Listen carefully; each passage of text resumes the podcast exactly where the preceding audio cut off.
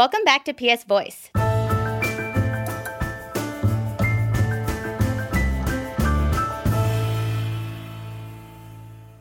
In this episode, we sit down with Harvard professor Joseph Nye to discuss a new global order.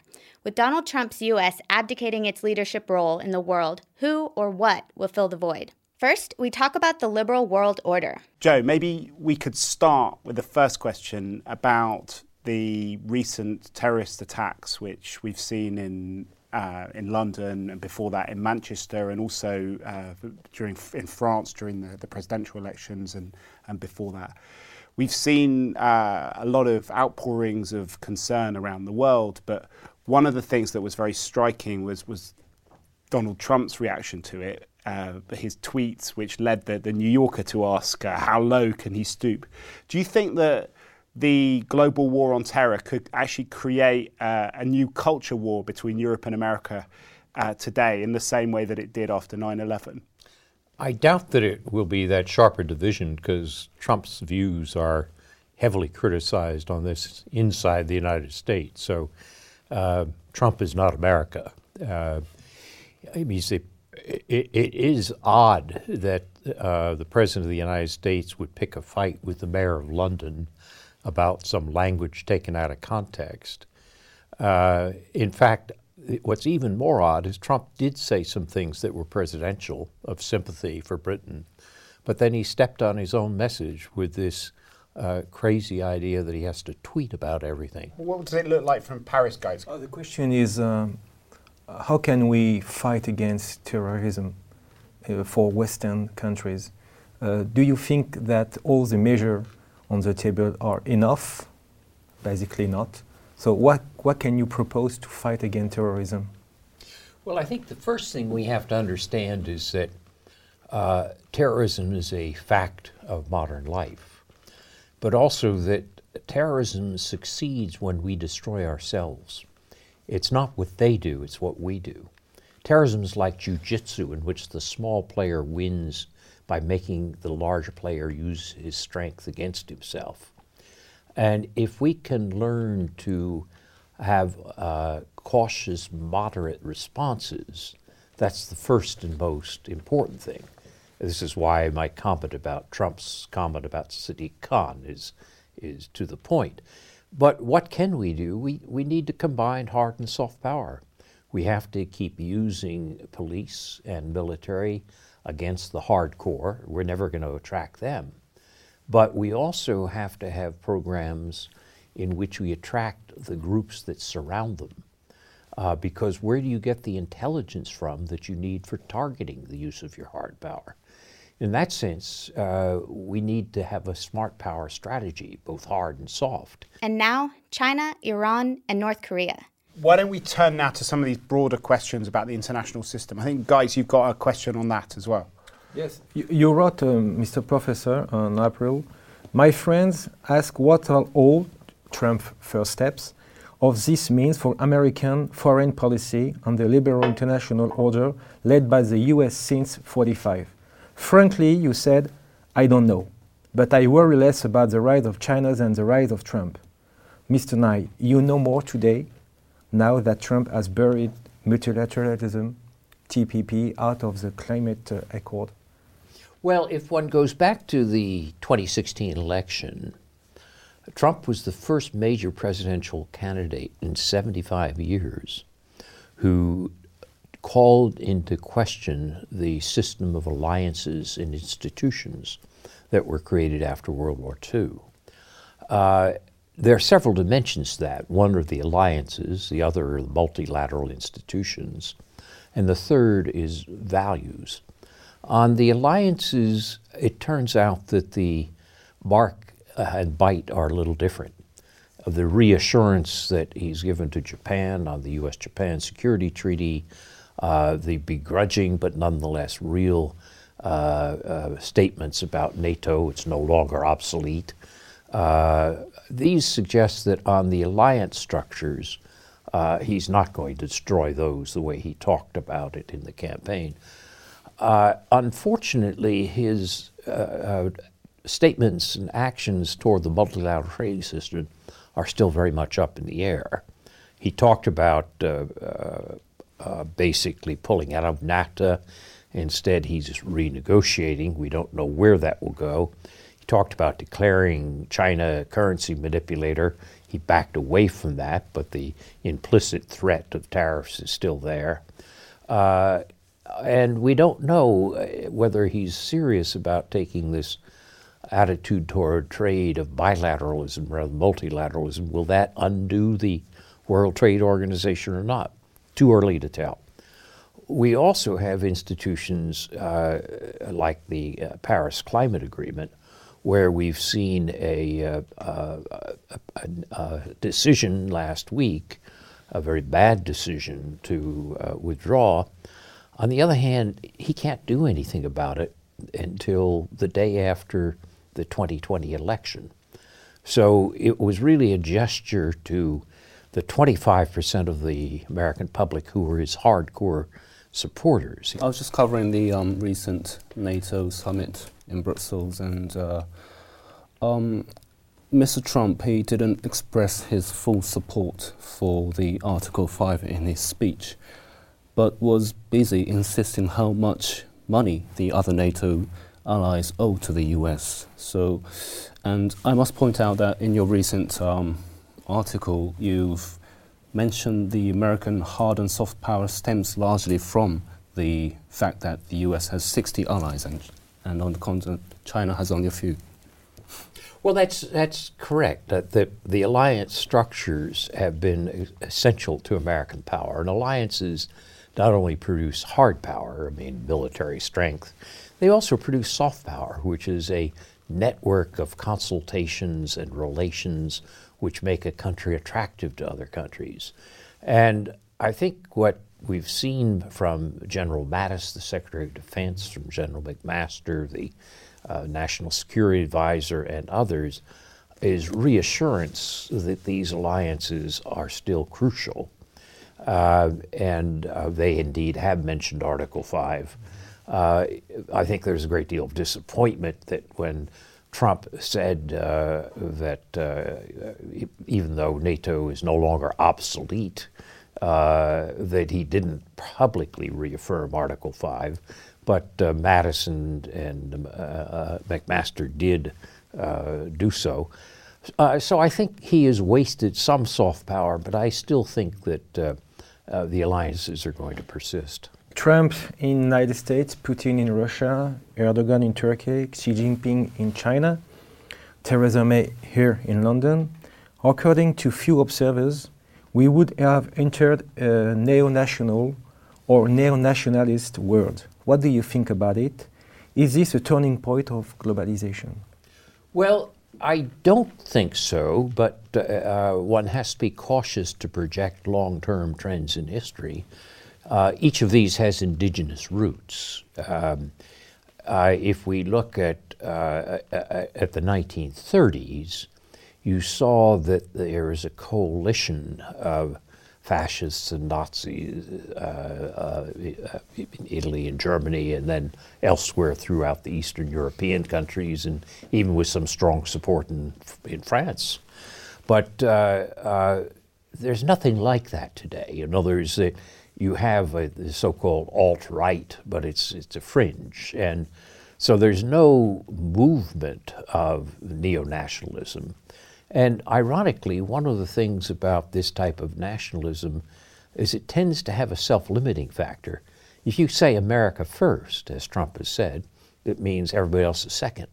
Uh, that doesn't appeal to everybody else. Through Emmanuel, the new president, Emmanuel Macron, does Europe have uh, the means to take its destiny into its own hands? I think Europe can begin to restore some of the elan that was lost by Brexit. Uh, I, I, thought that was a mistake on the part of the British. But uh, if you look back at the history of Europe, going all the way back to the original six, there are many setbacks. And after a setback, there was a relance. And if you, if Macron and Merkel can re uh, uh, energize the the Franco-German engine at the heart of Europe, uh, you can imagine Europe doing a lot more. But how, how much space do you think there is to do that? Because people looked at Angela Merkel after Trump was elected and said, "Is she the leader of the of the free world?" But um, can you do that as France and Germany if you've got Xi Jinping in China, Trump in Washington, um, you know, Modi in Delhi, Putin in Moscow, Erdogan in Ankara? I mean, how much control does uh, a, country, a continent like Europe actually have over the structure of global affairs? Is this magical thinking? Well, if one looks at the economy, the European economy is actually larger than the Chinese economy. And so, to the extent that Europe acts as an entity in economic affairs, it, it carries a lot of weight. Uh, antitrust, uh, regulation of cyber events, and so forth, international standards. Europe, uh, Europe does uh, pull its own weight there. If you look at defense, it's different. Uh, it's hard to imagine European publics being willing to spend uh, the, the amount that would be needed to have a uh, a defense at the scale of the United States, for example. And they do live in a dangerous neighborhoods. I think the U.S. relationship will be uh, critical for European defense. But Europe can play a, a bigger role by getting uh, together the French and the Germans, and I'd love to see the British come in in a new kind of Saint Malo uh, arrangement, in which, in a number of areas in the Mediterranean, the Middle East, North Africa, uh, which is in Europe's direct interest. It would use hard power as well as soft power. Yes, but um, to organize the defense of Europe, you know that you have to change the German constitution.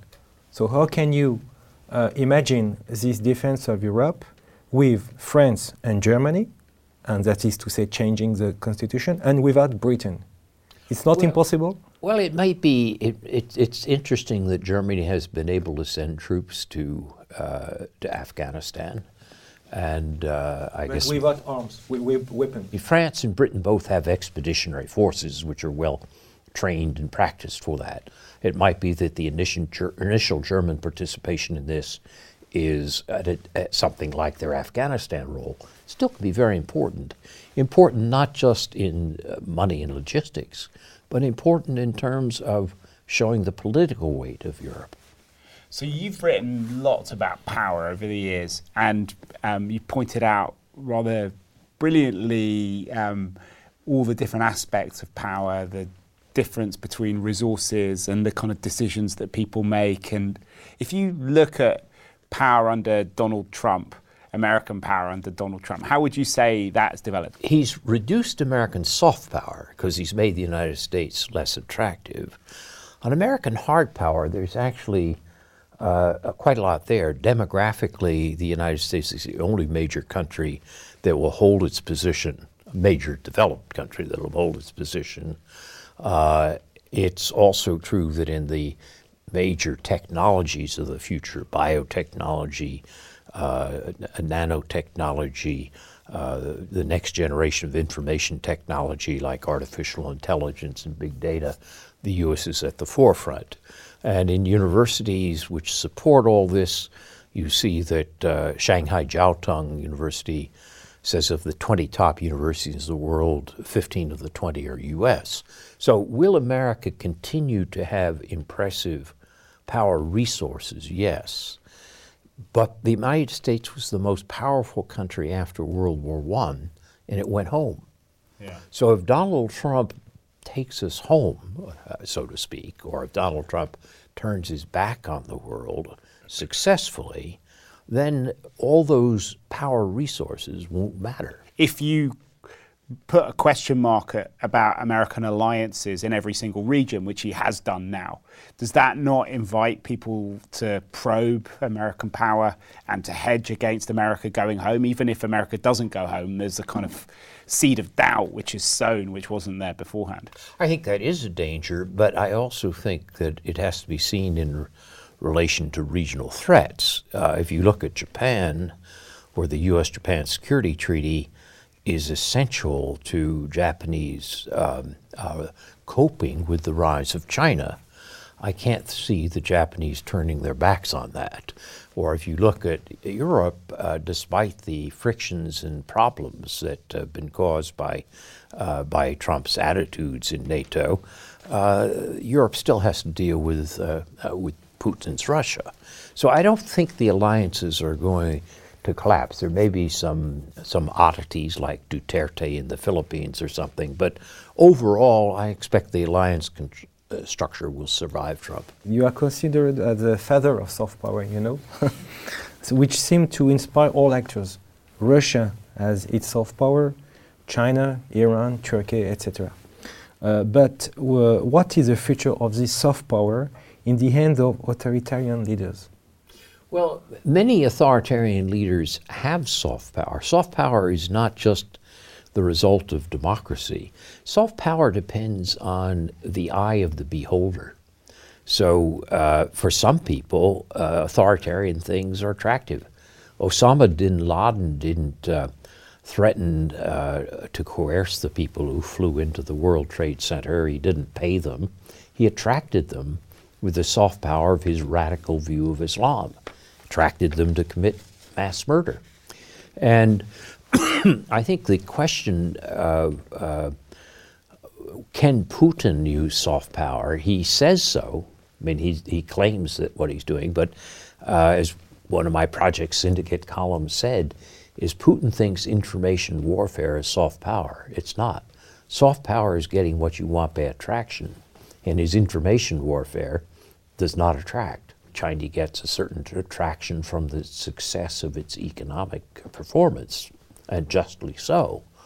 But the Chinese soft power runs into problems uh, in some areas. In its neighborhood, uh, uh, China can't threaten uh, territories of its neighbors and look attractive. Erdogan, I think, uh, alas, has long lost Turkey's soft power by his actions, which is ironic since his former pri- prime minister and former foreign minister, uh, Davutoglu, used to talk about Turkish soft power.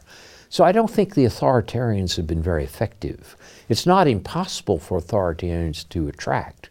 Uh, alas, Hitler attracted many people in Europe in the 1930s.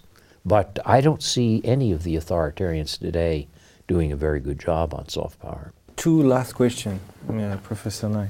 The first one is what are the major challenges in, the, in this new world shift? And um, in our century, 21st century, does the power still uh, rule the world?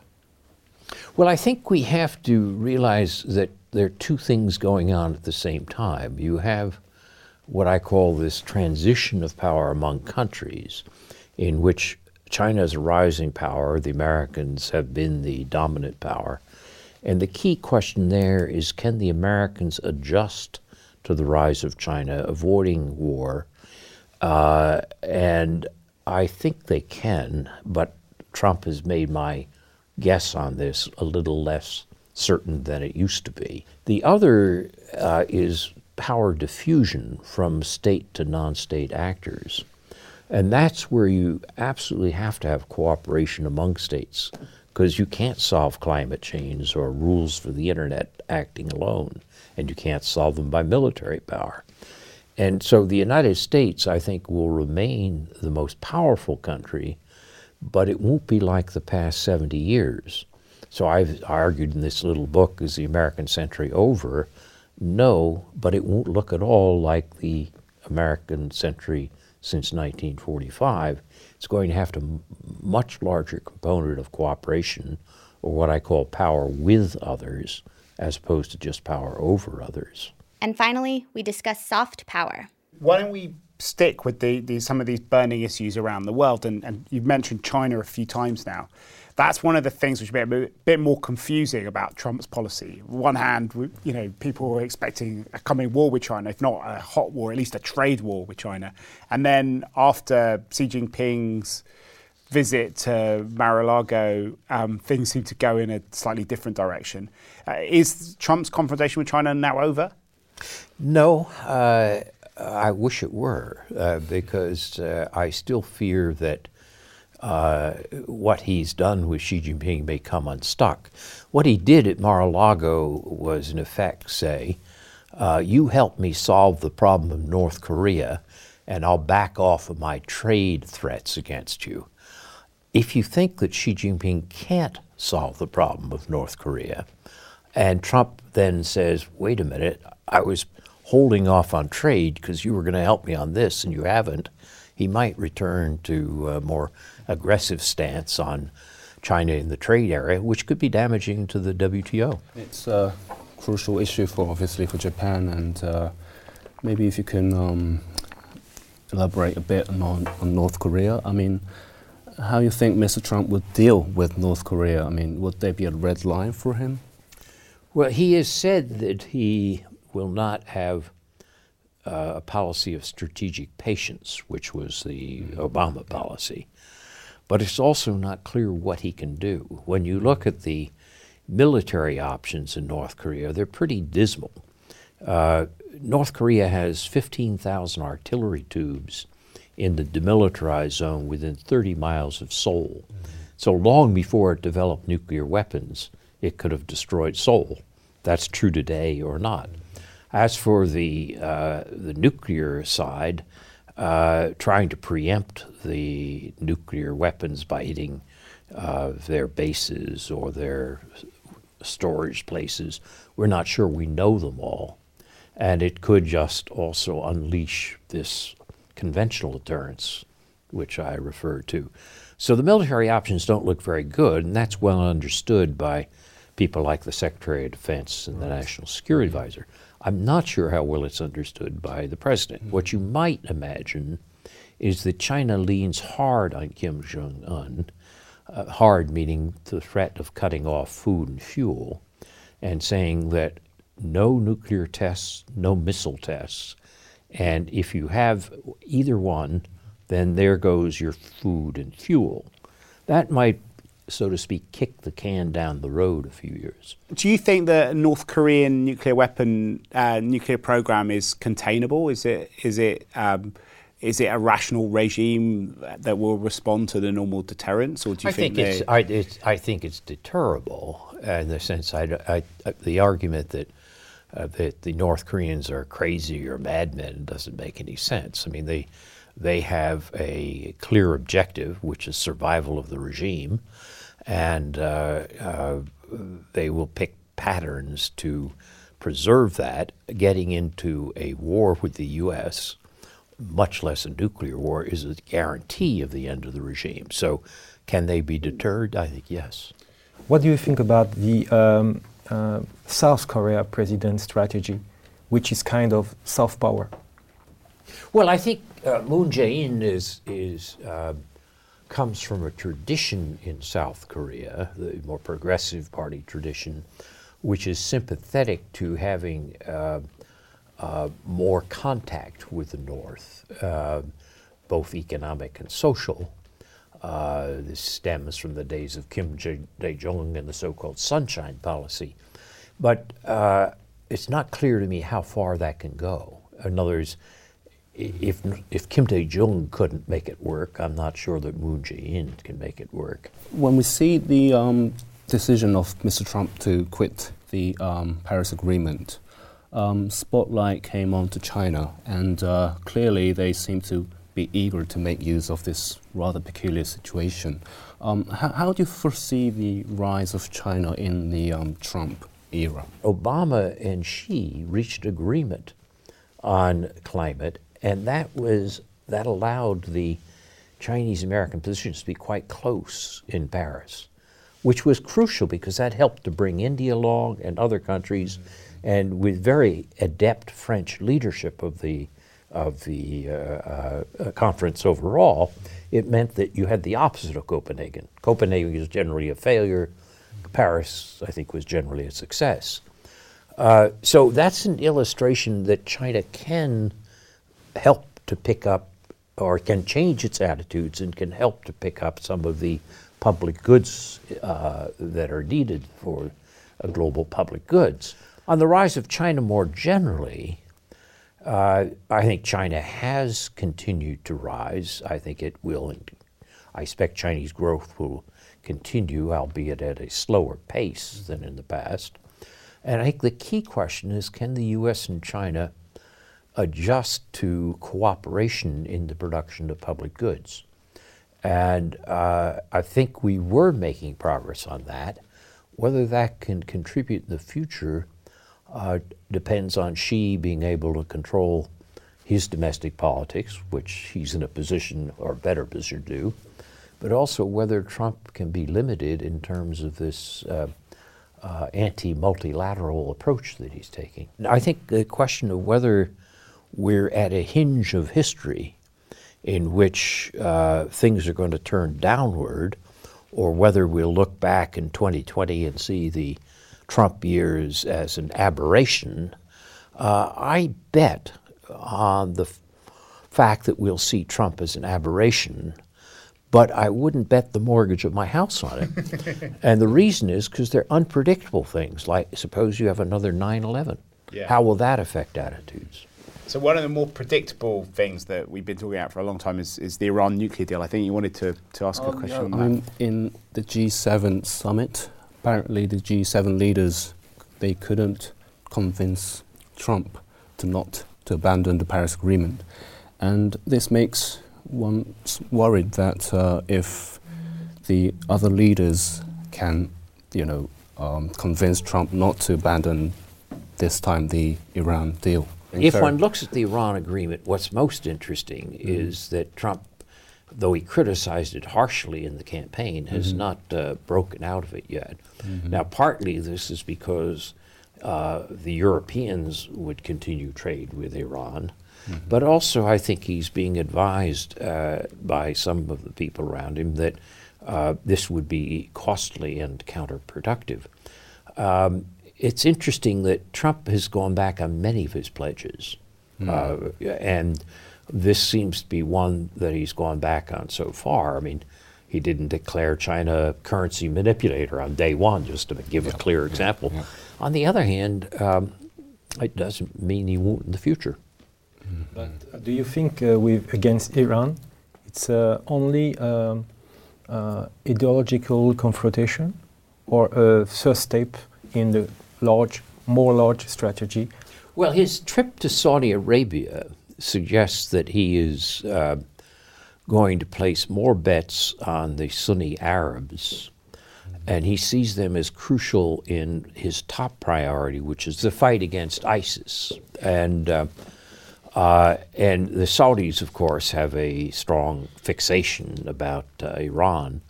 Um, and so I think Trump uh, uh it probably has a more hostile view of Iran, let's say, than Obama did. But uh, thus far, it hasn't led to uh, destroying the Iran agreement. Uh, whether uh, whether it will in the future, I think, is still open. Well, thank you very much, Joe, for answering all our questions, taking us all the way around the world, and spreading so much light and uh, understanding in these difficult areas. Thanks for listening to PS Voice. Go beyond the news with Project Syndicate by following us on Twitter, Facebook, and by reading our greatest minds at www.project-syndicate.org.